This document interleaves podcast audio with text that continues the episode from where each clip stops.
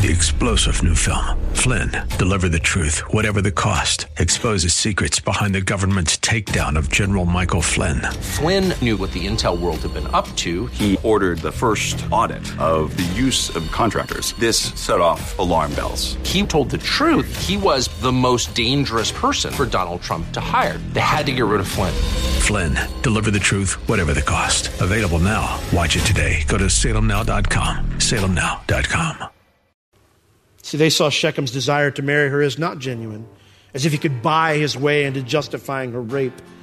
And within these words are accusations that Jacob was okay with that kind of treatment, that he could be bought, that his daughter's defilement could be undealt with, and he would be okay with that if it was a good financial agreement for them. And thus, within those words of the truth that they've learned from him, Dad, you taught us well. You never let anybody mistreat you. You always tried to make Laban pay for how he treated us. And we weren't going to let them get away with this. We weren't going to tolerate them treating our sister like a prostitute. And what do you say to them if you're Jacob? You got nothing to say because you taught him.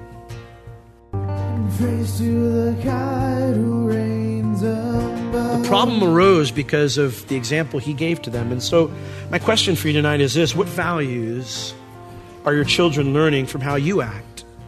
What values are they learning from how you spend your time? And descends in perfect love. Jacob's life is one of hard, bitter lessons of his own selfishness, his own pride, his own uh, just self sufficiency. All of it has to die. Hello, and welcome to In the Word, a ministry of Calvary Chapel of Orlando. I'm your host, Nate Elliott, as we join Senior Pastor Will Ramirez in the book of Genesis. So far in Genesis, we have seen God's continuous work of salvation over every generation of man. Last we saw in Genesis chapter 34, after Jacob unnecessarily took his family and ran away from Esau, they went to the city of Shechem. There, Dinah, one of the daughters of Jacob, was raped. The whole family was in an uproar. The boys of Jacob's family want revenge. We conclude this horrific account today as we join Pastor Will in Genesis chapter 34, verse 8.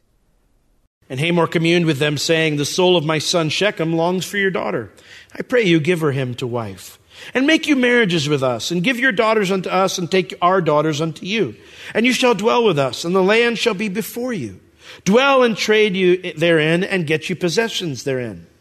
And Shechem said unto her father and unto her brothers, Let me find grace in your eyes. Look upon me well. Don't look at me like that. Look upon me well. And whatever you shall say unto me, I will give. Ask me never so much dowry and gift, and I will give according as you shall say unto me. But give me the damsel to wife.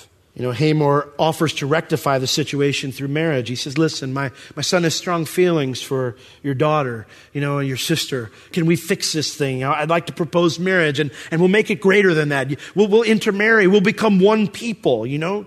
you know, Hamor seems kind of a bit embarrassed because his offer of, of, full citizenship and all the benefits that come with, with becoming one people is something that's not easily given to someone of lesser power and influence. And, and in addition, Shechem, you know, he says, ah, whatever you want, whatever dowry, whatever gift, whatever I have to pay you, give her to me. I'll do whatever you want. Can you imagine what it'd be like to be a brother and to hear those words? A father? So the sons of Jacob answered Shechem and Hamor, his father, deceitfully, and said, Because he had defiled Dinah, their sister. They said unto them, We cannot do this thing to give our sister to one that is uncircumcised for that were a reproach unto us. But in this we will consent unto you. If you'll be as, as we be, that every male of you be circumcised, then will we give our daughters unto you, and we will take your daughters to us, and we will dwell with you, and we will become one people. But if you will not hearken unto us to be circumcised, then will we take our daughter, and we will be gone. Now, there's a couple things going on here. One, obviously, you've probably already picked up on this would be bad, right? From a spiritual perspective. God has chosen Abraham and Isaac and Jacob. I mean, Jacob's spent 20 miserable years with his father-in-law Laban over there to preserve this line that God has tried to keep. So there is a spiritual element here where this is a no-no. This is bad. This is no good. Now, I don't think anybody's thinking that here. But from God's perspective, this is not something that's good to happen. From these guys' perspective, though, When they see that their father's inactive, they take over. For it says here, who responds to the offer of marriage? Verse 13 says, the sons of Jacob answered Shechem and Hamor. Why didn't Jacob answer? You know, the question's addressed to him. Well, first off, like I said, we've seen Jacob's stance of inactivity, and the boys are the one who have taken up the serious offense. They're the ones who are upset. But secondly, in, in, these cultures, when you had a multiple wife situation, the responsibility of a daughter's honor, marriage rights, everything, it passed to her full brothers over her father. So they actually had the power of negotiation here. And while it says all the boys, you know, his sons are involved in their response to his offer of marriage, we learn later on, though, that it was the two full brothers, her older brothers, Simeon and Levi, they're the ones who are behind this deceit. For it says there that they spoke unto him deceitfully because he had defiled Dinah, their sister. They, he, they deliberately misled them. Why? Simple. They wanted revenge. And so, as such, their counteroffer is one that's going to put these men in a position for them to exact their revenge. They say, Listen, we can't do this. We've got this thing in our family that we do that sets us apart. We're all circumcised. So, unless you guys want to be circumcised, we can't do that. You want to be circumcised? All right, we'll be one people. But otherwise, we're taking our sister and we're out of here. And so, isn't it interesting how often deceit and religious ritual go together? Isn't it interesting? Hypocrisy finds a fertile ground in religious practice without relationship with God. You know, if these guys were really concerned about violating God's commands, they would have spoken to them about their need to worship the one true God and just skip the whole ritual. See, ritual can never replace relationship. What did Jesus say to the Pharisees? He said, Woe unto you, scribes, Pharisees, hypocrites. You know, because on the outside you have all the rituals, but your hearts are far from the Lord.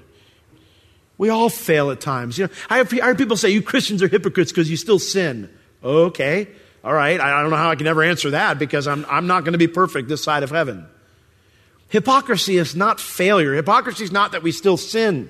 Hypocrisy is pretending to be spiritual when your heart is far from God. That's hypocrisy. And the Lord hates it.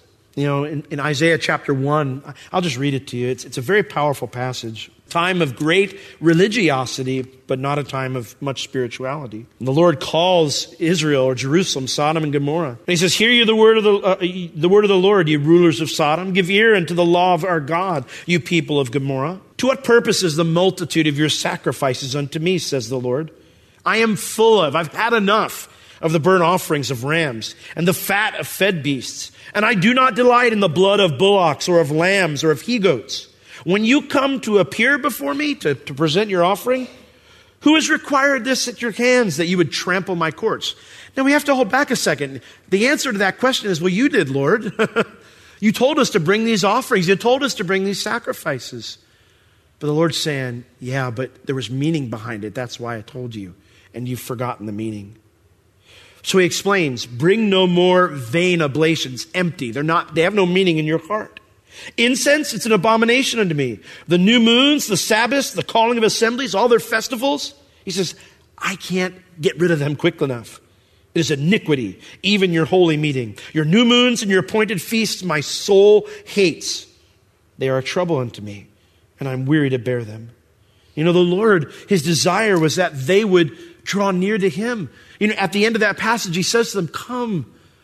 I don't want the offerings. Come, let us, let us, let's talk that though your sins be as scarlet, they can be as white as snow. I want a relationship with you. And all these sacrifices were supposed to be symbolic of that. But you've missed that point. David, after he sinned with Bathsheba, he uttered those famous words in Psalm 51, verses 16 and 17, where he said, For you do not desire sacrifice, else I would give it. You delight not in burnt offering, but the sacrifices of God are a broken spirit. A broken and a contrite heart, O God, you will not despise. You know what David's saying?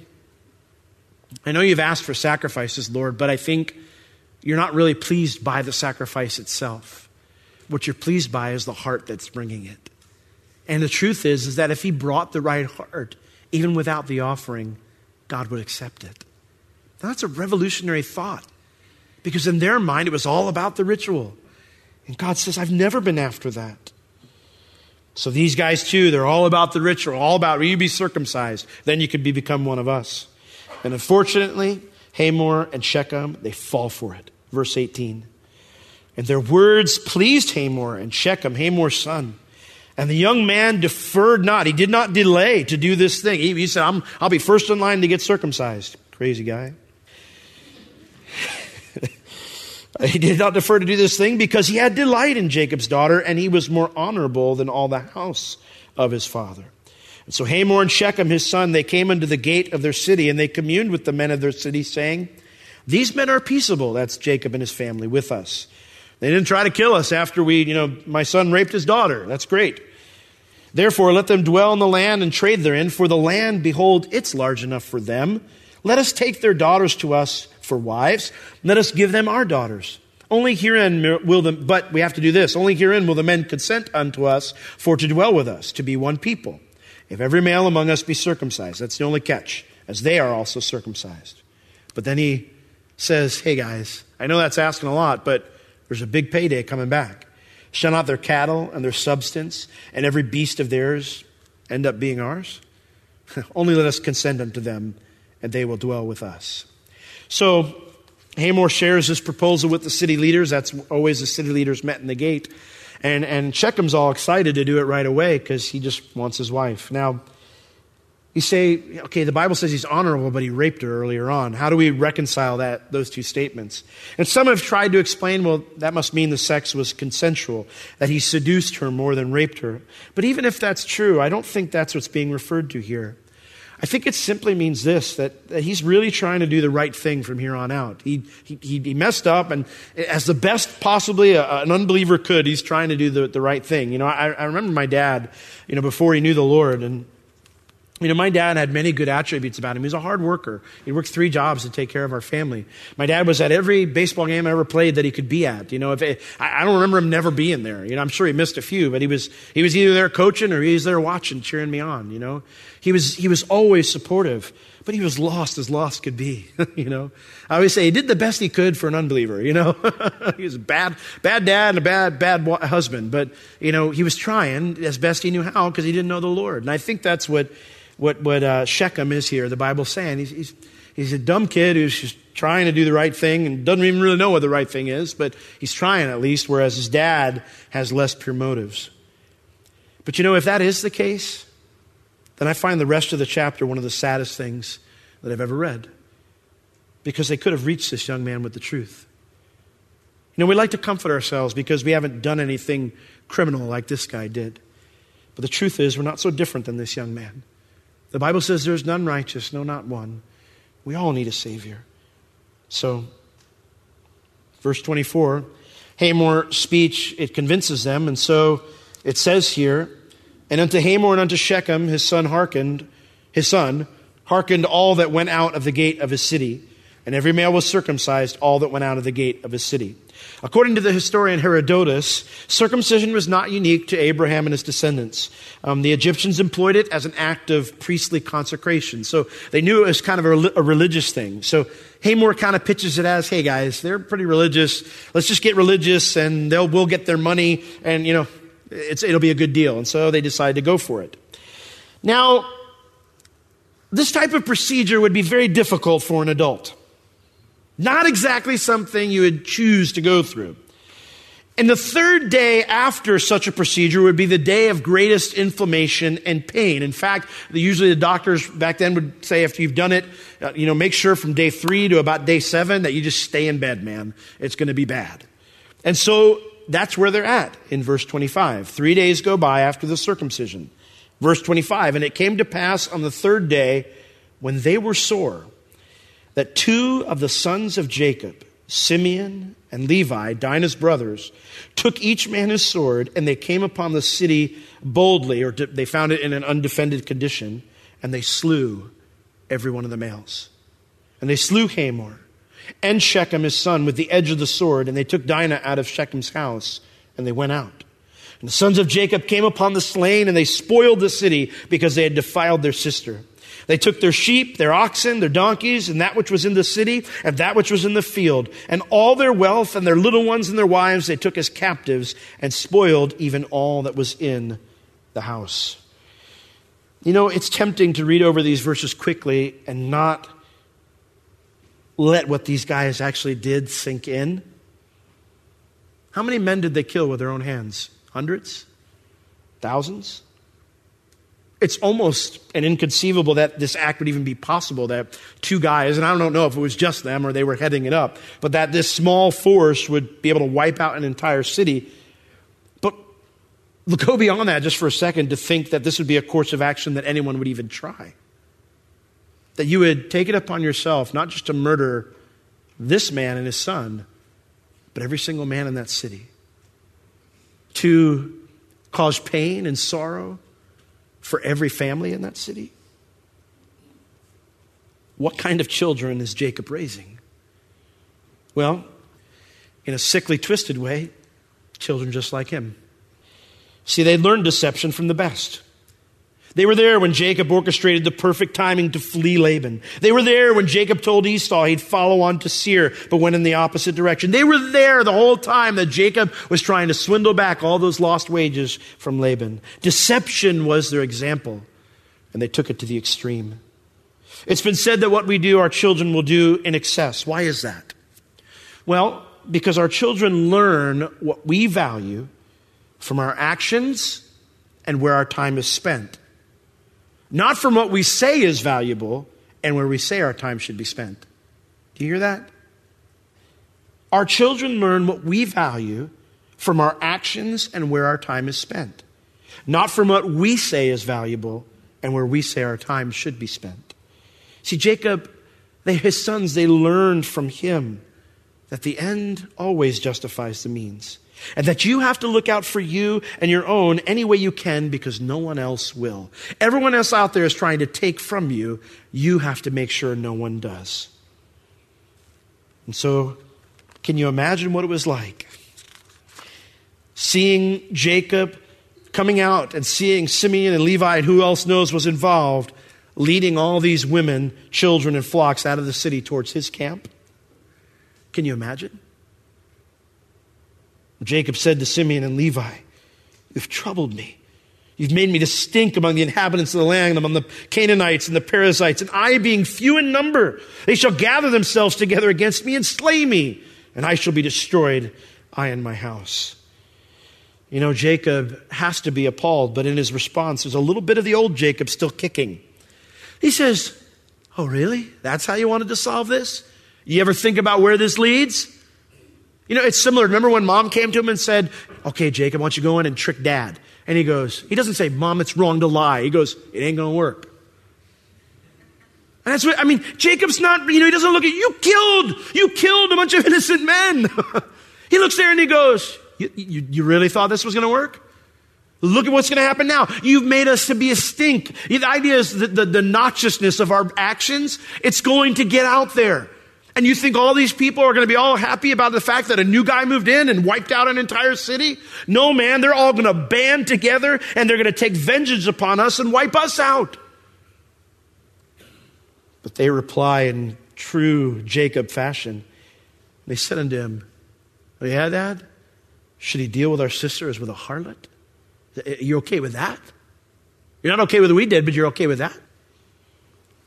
See, they saw Shechem's desire to marry her as not genuine, as if he could buy his way into justifying her rape. And within these words are accusations that Jacob was okay with that kind of treatment, that he could be bought, that his daughter's defilement could be undealt with. And he would be okay with that if it was a good financial agreement for them. And thus, within those words of the truth that they've learned from him, Dad, you taught us well. You never let anybody mistreat you. You always tried to make Laban pay for how he treated us. And we weren't going to let them get away with this. We weren't going to tolerate them treating our sister like a prostitute. And what do you say to them if you're Jacob? You got nothing to say because you taught him. So at this point, the end chapter ends, the subject matter actually dies and goes away. Because Jacob has to figure out what to do now. He's escaped Laban, he's escaped Esau, but how's he going to get out of this? But you know what? The subject does not leave Jacob's mind. He doesn't forget. He returns to it on his deathbed, and he finally deals with it the right way. You know, Jacob is one of my favorite stories because he's such a mess. You know, we, we sang those songs, but I hear the Savior say, Thy strength indeed is small. I, I hear that and I go, Yes, I, that is so true. That is me. This wandering child, come. Come, let me be your all in all.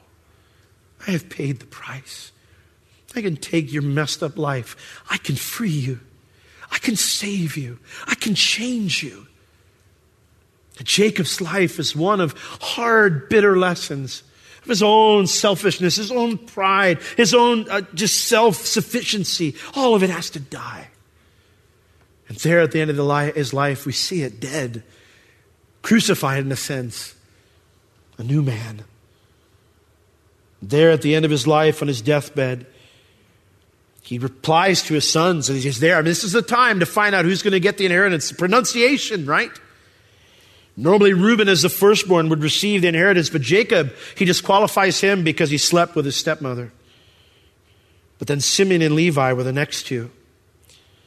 And he disqualifies them as well for his actions here. Turn to Genesis 49 with me in Genesis 49, verses 5 through 7. Here he deals with it the right way. Right now, he's just worried about the consequences. He's not worried about their murders, but here he deals with it the right way. Genesis 49, verses 5 through 7. He says, Simeon and Levi are brothers. he says, These guys are like peas in a pod, man. They are like instruments of cruelty are in their, their habitations. It's how they think, it's how they live. O my soul, come not thou into their secret or into their counsel. Be not thou united. Mine honor, be not thou united. For in their anger, they slew a man. In their self will, they dig down a wall. They, they, they slaughtered people like animals, is what that means. Cursed be their anger, for it was fierce. The word there means it was cruel. It was cruel.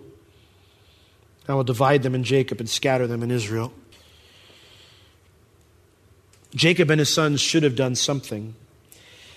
Shechem actions should have made them angry because what he did was wrong. But they shouldn't have acted in anger because it caused them to be cruel in their response. In Ephesians 4:25 it says, "Be angry and sin not," right? We read that in our scripture reading. Be angry and sin not. I don't know about you, but when I hear that, that's a command. There's a time to be angry, but don't sin when you do it. And I hear that and I go, I don't know how to do that, Lord. I get angry at people. I get angry and I want to do harm. I don't always get angry because just an injustice has been done so that I can channel that anger into going, God, what's the right thing to do? I must take action. Anger is an emotion that God has given to us because it's like Him. He has anger. And it stirs Him to take action, to do the right thing. And God gives us that same thing. But I need help to do it the right way. Because normally my response is something vile when I'm angry. We need the Spirit of God's help to respond correctly to use righteous anger because the wrath of man doesn't bring about the righteousness of God, right? As the worship team comes forward, I just have one more thought I want to leave with you. You know, this is not a happy story, it's not a happy passage. It's, it's good that Jacob finally deals with it correctly, but the problem arose because of the example he gave to them. And so, my question for you tonight is this What values are your children learning from how you act? What values are they learning from how you spend your time? Now, how are those values, if they are, in conflict with what God values and what God commands, and therefore what needs to change? My heart tonight is that as we see this awful story and we look at it and go, how can we learn from this? Well, I think the Lord would say, there's a better way. And maybe tonight, maybe the Lord's put his finger on some things where he says, Will, you've been spending time doing this and teaching your kids one thing that's not where I want you to spend your time. Or, Will, you've been doing this and acting this way, and that's, that's not how I want you to act. You're teaching them something by your behavior. It's time to change. Maybe tonight's the night where the Lord's saying, It's time to change. If He is, just tell Him, say, Lord, I repent. I choose to change. The Bible's so beautiful and says, if we confess our sins, He is faithful and just to forgive us our sins and to cleanse us from all unrighteousness. Amen? Let's all stand. It is okay to be angry. The Bible says, Be angry and do not sin. When we are angry, we must seek the Lord and wait on Him for what to do with this anger. People will see our reactions. Our children will see our reactions. We don't want to live hypocritically in front of our children. They will follow the example we set before them. So let's make sure our example is like Christ. If you have questions or would like prayer concerning this or anything at all, please reach out to us. You can reach us at Calvary Chapel Orlando at 407 523 0800 during our office hours Tuesday through Friday, 9 a.m. to 5 p.m. This has been In the Word with Pastor Will, a ministry of Calvary Chapel Orlando. You can listen to all of Pastor Will's sermons and find other valuable resources online at www.calvarychapelorlando.com or on the Calvary Chapel Orlando app, available on iTunes and Google Play. Thank you for joining us today. We will see you next time as we continue to learn, walk, and live in the Word.